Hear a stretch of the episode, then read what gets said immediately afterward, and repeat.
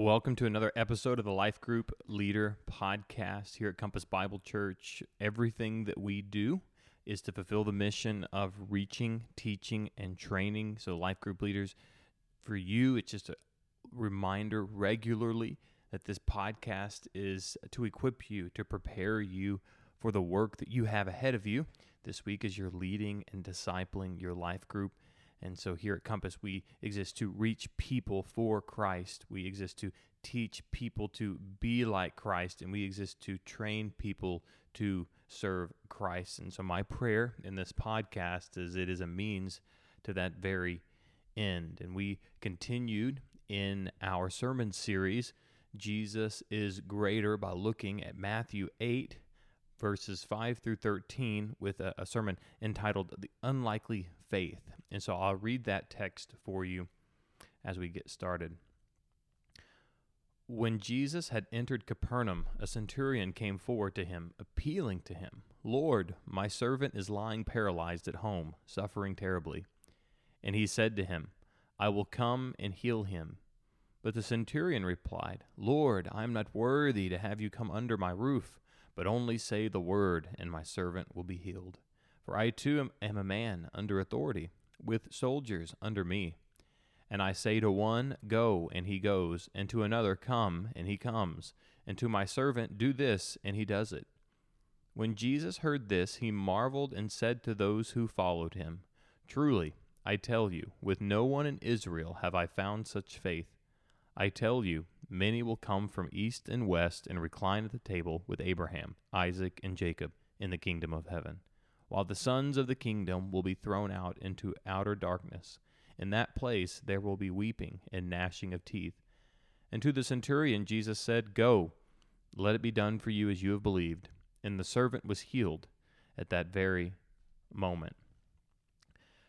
As I, I shared in the sermon, I think to get a good grasp of the textual point, like what is the point uh, uh, of the text as we as we read uh, verses five through thirteen, and the meaning of, it, of this text, if, if you want to put it in a, a, synopsis and summarize it in a sentence, it's, it's this that the centurion is an example of un, an unlikely individual whose faith in the authority of Jesus reveals that the kingdom of God will be full of people from every nation who trust in the authority of Christ. It's a wonderful picture that we begin seeing unveiled very slowly but clearly as we unravel the New Testament that these Gentiles, including people like the centurion, will uh, inherit the kingdom of heaven. And simply because they trust in Christ and his authority to save. Now, for us, when we think about applying this to our lives, this is where we get the preaching point. Like, what's the point for us? Well, the point for us is our lives should serve as a shining example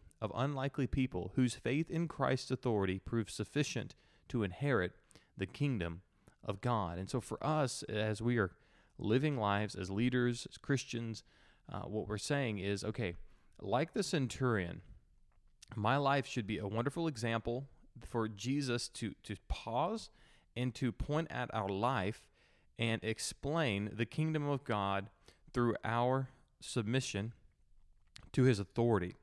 And so that uh, submission and that faith that we have in Christ uh, or prove will prove is proving in our lives sufficient to inherit the kingdom of God because it isn't through any other meritorious act or work that we're going to inherit the kingdom of God. And so Christ marvels here at the centurion's faith because he looks and says, This man understands authority. He understands my authority. He understands a bit more of this picture, even than uh, his Jewish counterparts who should understand how this is working and that they don't, but yet God has saw fit to open this centurion's eyes to the authority of Christ. And so that's really the, the gist and, and the meat of what this text is all about. And so what we did is we distilled that down into three application points if we're going to be examples like the centurion. And if we're going to be an example of this kind of faith, we have to be number one, people who appeal to God on behalf of others. I loved uh, our prayer night on Sunday night. We had almost 100 people gathered together praying and doing this thing, appealing to God on behalf of others, of other countries, of our church, of other churches in our community. And it was wonderful to see so many people uh, exercising a kind of faith that is very unlikely in our culture. And just as unlikely in our culture, it was in that culture to have a, a Roman Gentile uh, military leader going to Christ on behalf of his servant, asking for Christ to heal him. And so it's important for us, if we're going to take the example of the centurion, that we're going to be people who are intercessors, that we're going to pray on behalf of other people. Now, I talked a lot about that in the sermon, but uh, it's sufficient to say that if we're going to be people who truly have faith in Christ and his will in the kingdom of God, then we're going to be people who are praying according to that will eh, that we see in the Sermon on the Mount, and that is going to include praying for God's will to be done in the life of other people. Number two, we need to express our faith with an unworthy disposition. We, sufficient time was spent uh, parsing this uh, in the sermon, but this idea that we live in a culture that spends so much time talking about how we deserve uh, a lot of things, and uh, and this has crept into the Christian life and the Christian faith, and this is when I do love the, the Puritan tradition. I mean, these the Puritans are were very aware of their insufficiencies, and they were very aware of their inability to do anything good and pleasing to God. I mean, Paul says that for no one is good, for no one, no everyone has gone off on on their own, done their own thing. Uh, all of us are, not only just fall short of the glory of God, even as we think about our our pre-salvation standing before God, but that that we only have the blessings that we do simply because of the grace and mercy of God that we didn't deserve either. And so we must keep this disposition of saying, I'm just not worthy. Point number three, we need to desire Christ to use us as a kingdom parable. We got to make sure, and this is why I d- didn't want us to miss that in this text, that if you look at the overarching uh, segment of the scripture, uh, and what I mean by that is, is this pericope and this 5 through 13. And I know we, we we break it apart into small text to come to these textual or these teaching points. But here, I just want you to look at the whole text, 5 through 13, and say, what, what has happened here?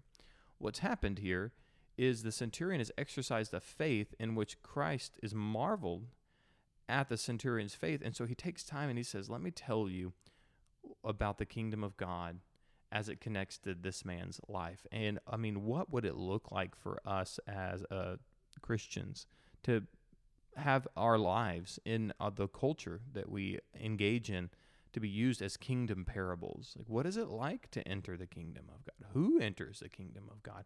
What is the kingdom of God and who gets to go? And we can say, hey, you know what? I am a great example of an unlikely person who inherits the kingdom of heaven. And even that, this idea of saying I'm humble uh, but I'm also clear on what the gospel is. And if I'm clear what the gospel is, I'm going to be humble because I don't deserve to be there. But that is the only people who are going to be in eternity are people who don't deserve to be there. And so, what a wonderful way to express the, the parable, the story of the kingdom by using our own lives as examples.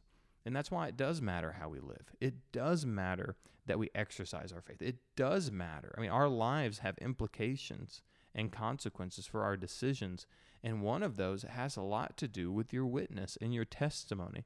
What a wonderful privilege it was for the centurion to be codified in the canon of Scripture simply because he had faith in Christ. And, you know, what a privilege it would be for you, uh, even the rewards that Christ promises to give simply because you do your job, like we talked about uh, earlier uh, as we opened up Luke 17, that God would, would be pleased and would reward those who are just faithful to him, who are just doing their job, but yet we'd still, God would pour on grace and mercy and even reward just the fact that we're doing our job and we're allowing our lives to reflect the kingdom of God. We're, we're being lights in the world that cannot be hidden. I mean, that idea of even with the Sermon on the Mount, it continues to to help us understand the rest of the Gospel of Matthew. That's just what we're supposed to be, lights of the world kingdom parables or who gets into the kingdom. And I pray that you spend plenty of time discussing that in your uh, application questions, which I'll look there now. Your application questions. Uh, there is some on here, particularly there's one uh, that is that is a straight exegetical question. I just thought maybe it'd be helpful uh, to start helping our church at, at, times, particularly right now in this sermon, to uh, ask some questions from the text and try to get the answer from the text. And so, question number four is a good example of a exegetical question that I've placed into this week's application questions. What can you ascertain from the centurion's faith in Matthew 8, 10 through 13 that would make Jesus marvel? And all that we're asking here uh, is go into the text and, and be able to circle and underline or write down here are some aspects of the centurion's faith that is the, the reason why Jesus is marveling at the situation. And so you are going to need to know a little bit of the cultural background, the history. Uh, you're going to know you know a little bit about what's going on, and so that's why it's an exegetical question because you're exegeting, you're pulling out the meaning of the text to help you understand exactly what's happening. And so uh, you can draw some attention to that, maybe not spend too much time in your group on that, but it is worth looking at and at least helping your group learn how to answer exegetical questions that help them pull out the meaning of the text because all the rest of these questions for the most part are applicational questions. So i've tried to in my in my study done the exegetical part to get to the applicational part of the question. And that's generally how we do application questions. But you know there's also as we've been doing the bible study question of the week and as we're getting deeper into some of our studies it's it's it's wise to do exegetical questions and teaching our church how to pull out the meaning of these. However when you get into your group the reason why these can be uh, these can be tricky is because your group can tend to spend all the time uh, getting into well, what does this mean? What does this mean? What does this mean? And we never get into what does this mean for me today? And so make sure that when you spend time even doing these exegetical questions, that you get into the applications. Like 2A, how do you plan to spend more time interceding for others around you? Uh, 3b what are some biblical principles that help you live out a grateful but unworthy disposition toward god you see that's where we really start getting into like how does this impact my life for the kingdom of God. And so make sure that uh, you spend time pulling out not only the meaning of the text, but pull out the application of the text in the lives of those in your group. Your Bible study question of the week, it comes from Philippians 1 9 through 11, and we'll be looking specifically at verse 9 when it says that Paul's prayer in verse 9 is that the Philippians' love would abound with knowledge and discernment. So the questions here are how are knowledge and discernment applied in verses 10 through 11? Again, it's an exegetical question to pull out the meaning from those two verses when it comes to knowledge and discernment. And it says, How can uh, how are knowledge and discernment applied as tools to help the Philippians grow in their love for God and His people? And then it gets to us. What are areas of biblical knowledge that you would like to grow in this year that'll help you grow your love for God and His people?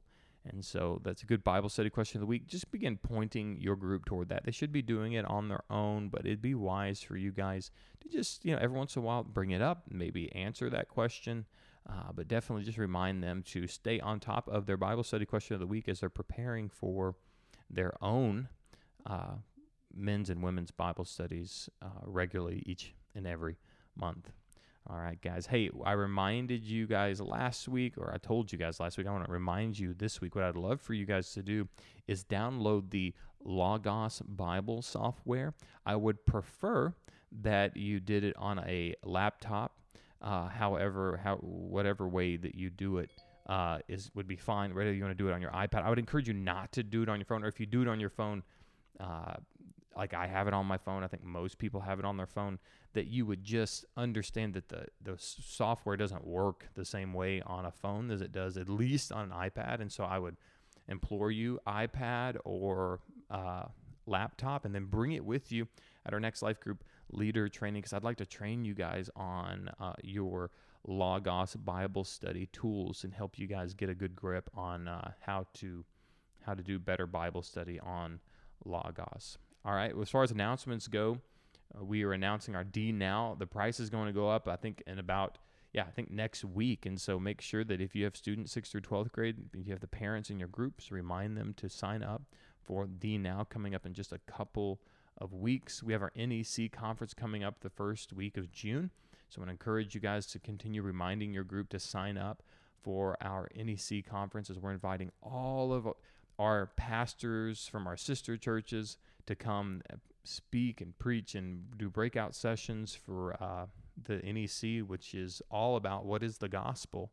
And uh, it's it's for everybody. It's not just for the Compass Church. I mean, we're inviting churches in the community. We want you to invite people around uh, that you would uh, trust and believe would, would benefit from this, which we believe would be everybody. And so take time to invite people to the NEC conference. Uh, our next steps project, I I have not received an update. I get an update once a week, and so I know that the last update I have is over a week old, and we were at ninety two percent. So I I would uh, optimistically assume that we were we'd be above that now. So keep praying, uh, and uh, keep praying for what God would have for us when it comes to the next steps project, when it comes to uh, nailing down a good plan, a good build plan, and the permits and the follow through and the approvals that all need to go along with it. There's so much work to do. So be praying for me as I have to uh, begin having a lot of these conversations, particularly as, as, plans are changing and shifting a little bit just because of the needs.